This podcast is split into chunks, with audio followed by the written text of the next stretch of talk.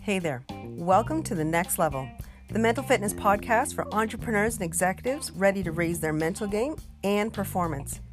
I am your host, Bonnie J. Skinner, and today we're talking about the top five entrepreneurial confidence killers. Let's dive in.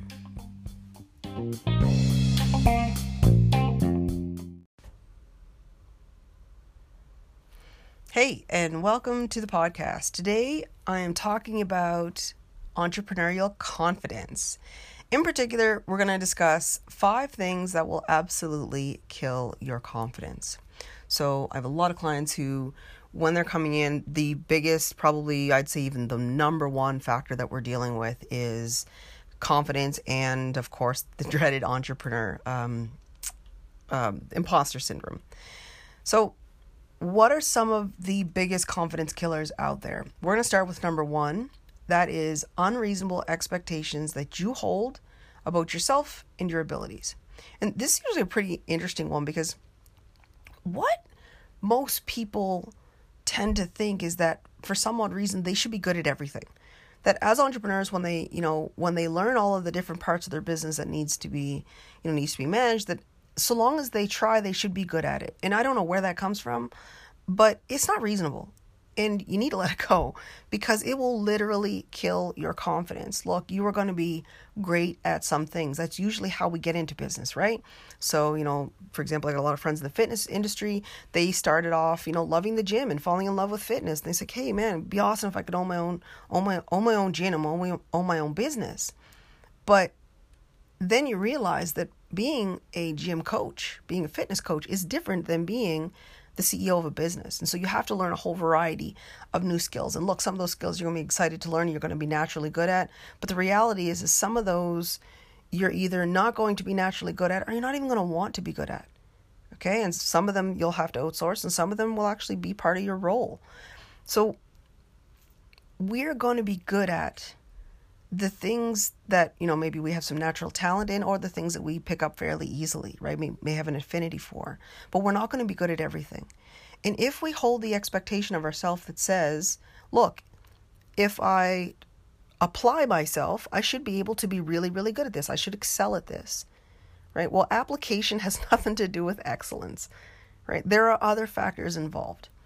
And we actually don't need to be great at everything so long as everything is getting done well. Okay. So when you encounter something that you're not good at and you start to feel like, wow, you know, like me not being able to get this is really starting to beat up my confidence, I really want you to ask yourself, what are you saying to yourself about this? And I guarantee you, if it's eating away your confidence, there's a should somewhere. There's, you know, well, I should be good at this, or everybody else is able to do this. And we make up all of these silly stories that have no foundation of truth. It's just like, oh, well, I tried it and therefore I should be good at it, right? It goes back to that old adage, you know, if you don't succeed, try and try again, right? Well, it's that'll work in some situations. Okay. What we want to do instead is really focus on what I call congruence. So, am I as good as I think I am at this? Right? Given maybe the fact I've never done it before you know, that it's completely foreign to me, that I haven't had anybody show me yet how to do it, that I'm just trying it on my own. You know, am I expecting to go in and be able to master this right away? Right? Am I am I holding an unreasonable, maybe am I holding an unreasonable story about how quickly and how efficiently I should be able to pick this up? And once you realize and start to create more congruent stories for yourself, like, hey, I'm not great at this. I'm probably going to struggle for a little while, but eventually I'll get a little better. And if I don't, maybe I'll go get some more help right? That's a congruent story for something that you might just be starting for the first time. Okay. So that said, that is the one of the confidence killers. The second one is beating yourself up for past mistakes. Now, usually what I say when I am, you know, when I have my coaches with me is usually you can't judge yourself or anybody else out of context. And what I mean by that is this in order for you to go back to a past self, right? You that was a year ago, two years ago, 20 years ago, whatever it was, and judge the person you were, which is what we do when we're beating ourselves up. Okay. There's a bunch of shoulds we have to do. Oh, well, I shouldn't have done that, and I shouldn't have done this, and I was such a jerk for doing that, and we make all these again, all this foolishness. But what we don't do is go, oh, well, what? Why would I have thought that was a good decision then? Or did I think it was a good decision then? What were the pressures that were on me to make that decision? What were the needs that I had that I thought making that decision would meet for me? It's okay to look back and not feel great about a decision that you made. Okay, listen, that's called growth. We should all we should all have something we look back on and cringe. But to hang on to the idea that it should have played out differently is only seeding suffering for yourself. So it's about going back, understanding the context under which you made those mistakes, under which you made those those decision, decisions that had undesirable outcomes. Okay? And saying, yeah, I wouldn't do that again. And that's how I know I've grown. And that's how we want to be able to locate and, and acknowledge the things that we did in our past that we're not super excited about or super, you know, maybe we have some regret over. So that's number two beating yourself up for past mistakes. Number three, confidence killer. Unreasonable expectations of the entrepreneurial journey. This one is one of my favorites because social media is rife with all of these wonderful memes and gifts and all these things that say hey if you just if you just grind long enough if you just sacrifice long enough if you just get in and and you know everything's going to be great and you're going to be flying around on lear jets and you're going to have a rolls royce and all this kind of stuff right like it shows you the beginning right the nine to five sufferer and then it shows you like jets and airplanes and all this kind of stuff and it does not show you the dips and peaks and valleys that lie between those two points. So we tend that tends to leave us thinking that the journey should be straight up, right? So will look like this nice increasing line over time. And the reality, as I'm sure you all know, is it doesn't look like that. You get in and you have struggles, you have learning curves, you have pitfalls. You have those mistakes that you make because you're learning along the way and you've got to stop and regroup and figure things out and get help. And if you don't know that that's coming, when it hits you, it hits you like a ton of bricks, and the place you'll go is to the what's wrong with me. Why can't I do it? You'll have this crazy belief that everybody else is killing it and you're the one that doesn't know what they're doing. And that's going to eat away at your confidence, confidence, man. It's going to, it's going to kill you. So, so we want to avoid that. We want to say, look, there's going to be ups, there's going to be downs, and there's going to be everything in between. And my only job is to figure out how to navigate the point I am to get to the next point again and again and again. Okay? So, confidence killer number three unreasonable expectations of the entrepreneurial journey.